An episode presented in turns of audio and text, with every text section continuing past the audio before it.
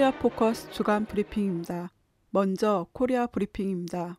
조선중앙통신은 12일 북남 고위급 접촉 북측 대표단 대변인 담화 남조선 당국은 북남 관계 개선 분위기에 찬물을 끼얹는 망동을 부리지 말아야 한다를 게재했습니다. 담화에선 지난 10월 4일 인천에서 있었던 북남 고위 당국자들의 접촉은 북남 관계 개선에 좋은 분위기를 마련하는 중요한 계기였다. 이에 따라 제2차 북남 고위급 접촉도 일정에 올라 있다고 밝혔습니다. 이어 이번 삐라살포도 언론에 공개된 상태에서 남조선 당국의 노골적인 묵인과 괴뢰 군부대들의 적극적인 군사적 비호 밑에 버젓이 강행되었다며 삐라 주머니를 매달고 날아 들어오던 기구들이 경로한 우리 군인들의 무자비한 화력 타격에 의하여 공중에서 풍지박산이 되어버렸다. 이것은 우리의 경고가 결코 빈말이 아니라는 것을 다시금 보여준 것으로 된다고 강조했습니다. 계속해서 괴뢰들은 터무니없이 북남 장령급 군사회담 남측 수석 대표란자를 내세워 우리가 무턱대고 총탄을 난사하는 도발을 걸어오고 그것이 유엔 헌장과 정전협정, 북남 기본 합의서에 대한 정면 도전인 것처럼 함부로 떠들어대고 있다고 비난했습니다. 그러면서 삐라살포와 같은 엄중한 도발이 계속되는 한 그를 막기 위한 우리 군대와 인민의 대응은 보다 강도 높은 선멸적인 물리적 타격으로 이어질 것이다. 아직 선택의 기회는 있다고 경고했습니다. 조선중앙통신은 11일 논평 삐라살포 망동의 조종자는 누구인가를 보도했습니다.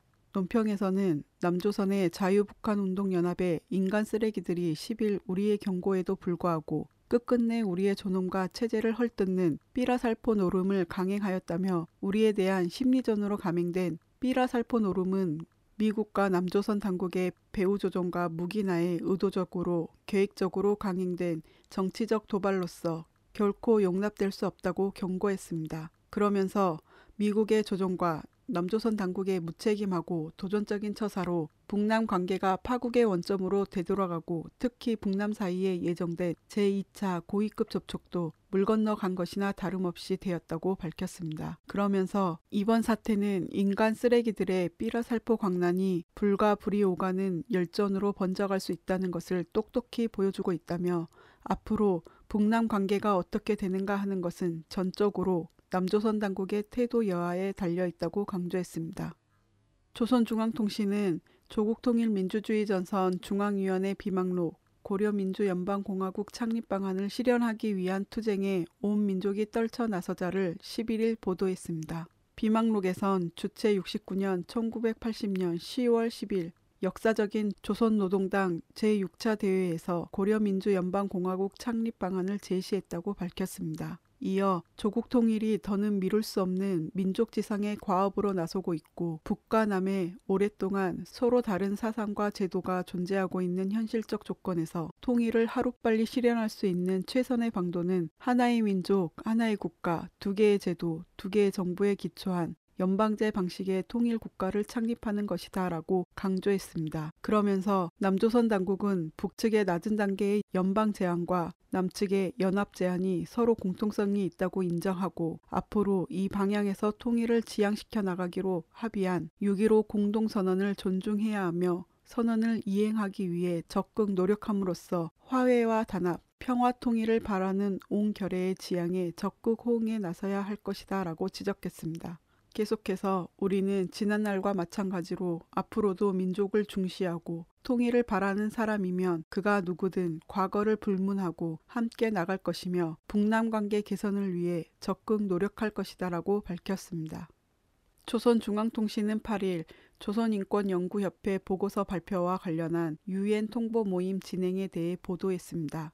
통신은 조선인권연구협회의 보고서가 발표되어 국제사회에 커다란 파문을 일으키고 있는 가운데 7일 유엔 본부청사에서 이와 관련한 통보 모임이 진행되었다고 밝혔습니다. 이어 유엔 주재 여러 나라 대표부들의 외교관들과 인권 관계자들, 비정부 인권기구 대표들, 유엔 주재 기자단 특파 기자들을 비롯한 150여 명이 여기에 참가하였다며 대다수의 모임 참가자들이 공화국의 인권 정책과 인권 보장 제도, 인민들의 충분한 인권 향유 실상에 대해 정확히 인식하고 공감하였다고 전했습니다. 그러면서 최근 공화국이 인권 분야에서 대화와 협력을 위해 취하고 있는 조치들과 협조 의지에 대해서도 긍정적으로 평가하였다고 밝혔습니다.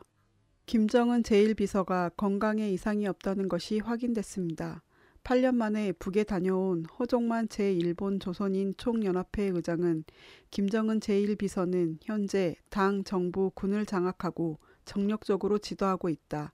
매우 건강하다고 말했다고 교도통신이 밝혔습니다. 허종만은 9월 6일 방북해 한 달간 체류하는 동안 최고인민회의 제1대의원 자격으로 출석하고 북정권 수립 66주년 기념 중앙보고대회에도 참가했습니다. 그리고 김영남 북최고인민회의 상임위원장과도 면담했습니다. 이어서 남코리아 브리핑입니다. 북고위급 대표단의 방남으로 남북관계 개선의 분위기가 모색되는 가운데 7일 연평도 인근 서해 북방 한계선 NLL에서 남북 간의 상호 사격이 있었다고 합동참모부가 밝혔습니다. 합참이 공개한 내용에 따르면 북의 민간 어선을 보호하는 경비정 한 척이 연평도 서쪽 NLL을 약 0.5해리 900m 넘어와 남해 유도탄 고속함이 먼저 한포 수십여 발을 발사했으며 북의 경비정은 기관총을 발사해 대응했습니다.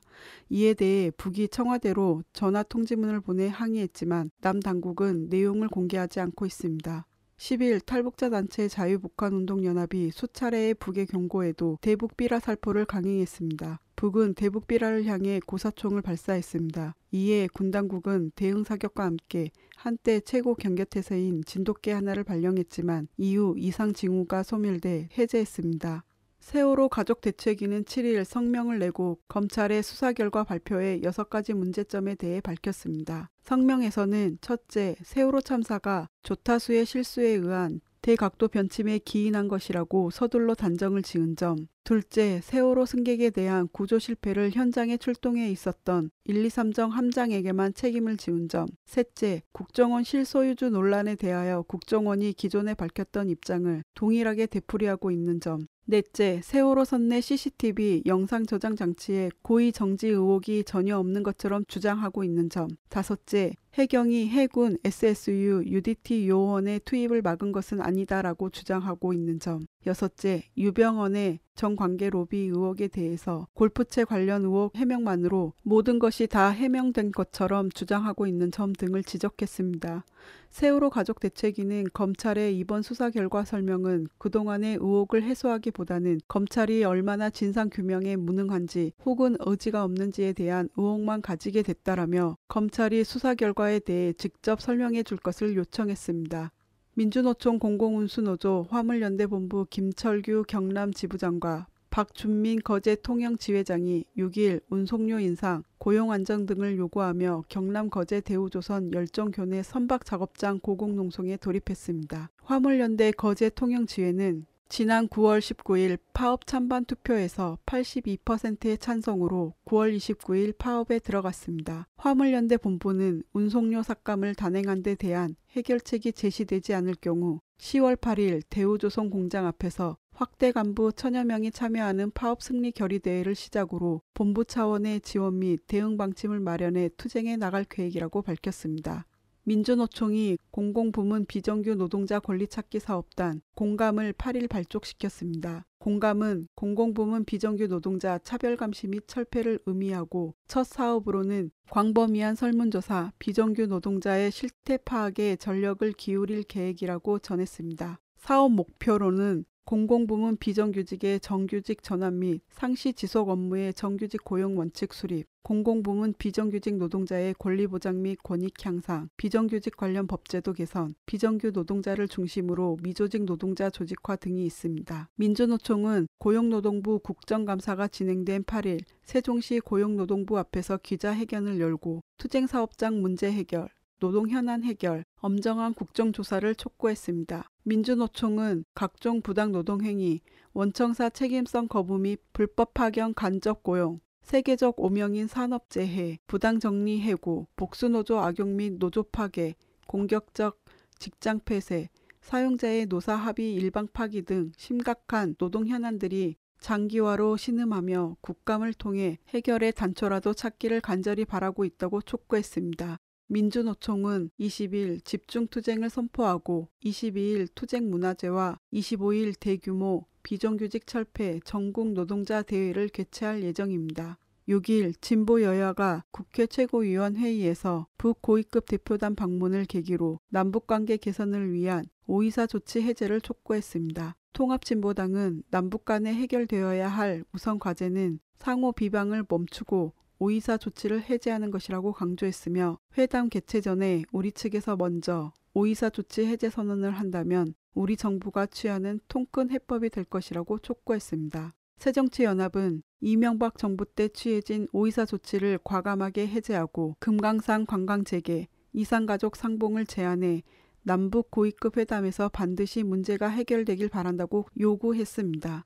이에 새누리당은 남북 간 화해 교류 협력은 확대해 나가되 남북 간 풀리지 않던 문제를 확실히 매듭 짓고 각 현안마다 신중하게 접근해야 한다고 역설했습니다. 한편 새누리당 일각에서는 이제 정부는 오이사 조치 등을 포함한 전향적인 인식 변화가 필요한 시기라고 지적했습니다.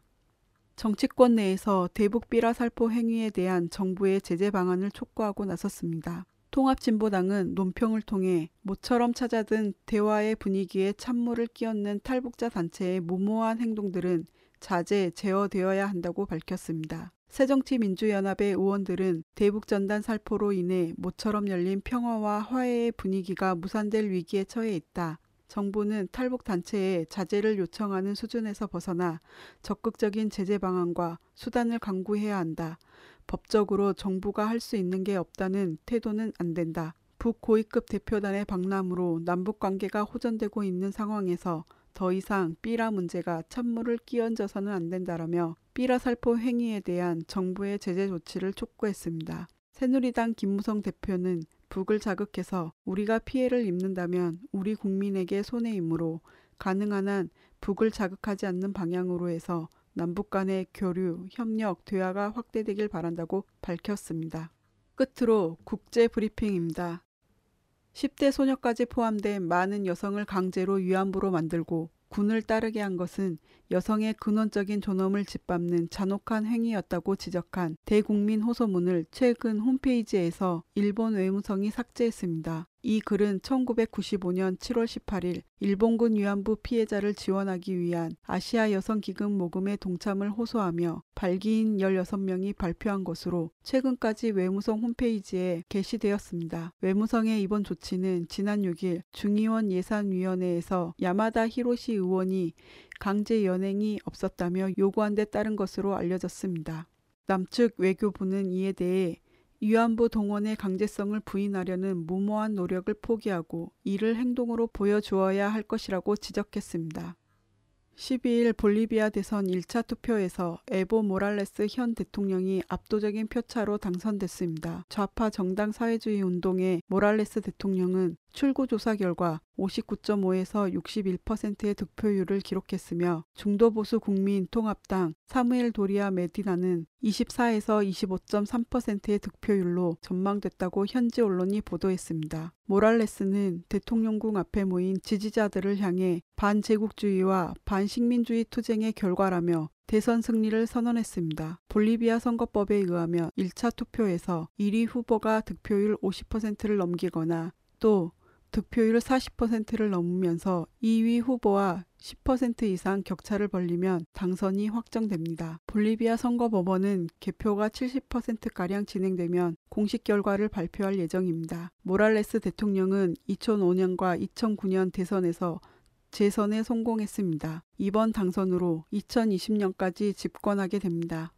인민일보가 10일 미국은 색깔 혁명이 질리지 않는가라는 제목의 논평을 게재했다고 홍콩 South China Morning Post가 11일 보도했습니다. 논평에선 미국이 홍콩 시위 세력을 지원해 중국을 곤란에 빠뜨리려 한다고 비난했습니다. 그러면서 미국 국립민주주의 기금 루이자 그리브 부회장이 수개월 전 홍콩 시위단체 센트럴을 점령하라 지도자들을 만나 활동 내용을 논의했다고 주장했습니다. 그리고 그리브 부회장이 티베트 독립 추진 세력 및 신장 위구르 독립 조직인 동투르키스탄 이슬람 운동과도 연관됐다고 밝혔습니다. 알자지라 방송은 12일 이슬람 학자 120여 명이 공개 서한을 통해 이슬람 국가 IS를 비판했다고 보도했습니다. 이슬람 학자 디라크 라마다는 알자지라 인터뷰를 통해 무고한 사람을 죽이며 이슬람 국가를 운운하는 것은 이슬람에서 비롯된 모든 것에 반한 것이라고 밝혔습니다. 이어 IS는 이슬람 원칙들과 아무런 관련이 없다. IS는 칼리프가 다스리는 지역, 칼리페가 아니며 정치적으로 종교를 이용하는 사람들일 뿐이라고 강조했습니다. 그러면서 이슬람 지도자는 지지자들과 시민들에 의해 선택되는 것이 우리의 원칙이다. 그렇기 때문에 서방과 협상하는 많은 이슬람 국가들은 IS처럼 나쁘지 않다고 덧붙였습니다. 코리아 포커스 주간 브리핑이었습니다.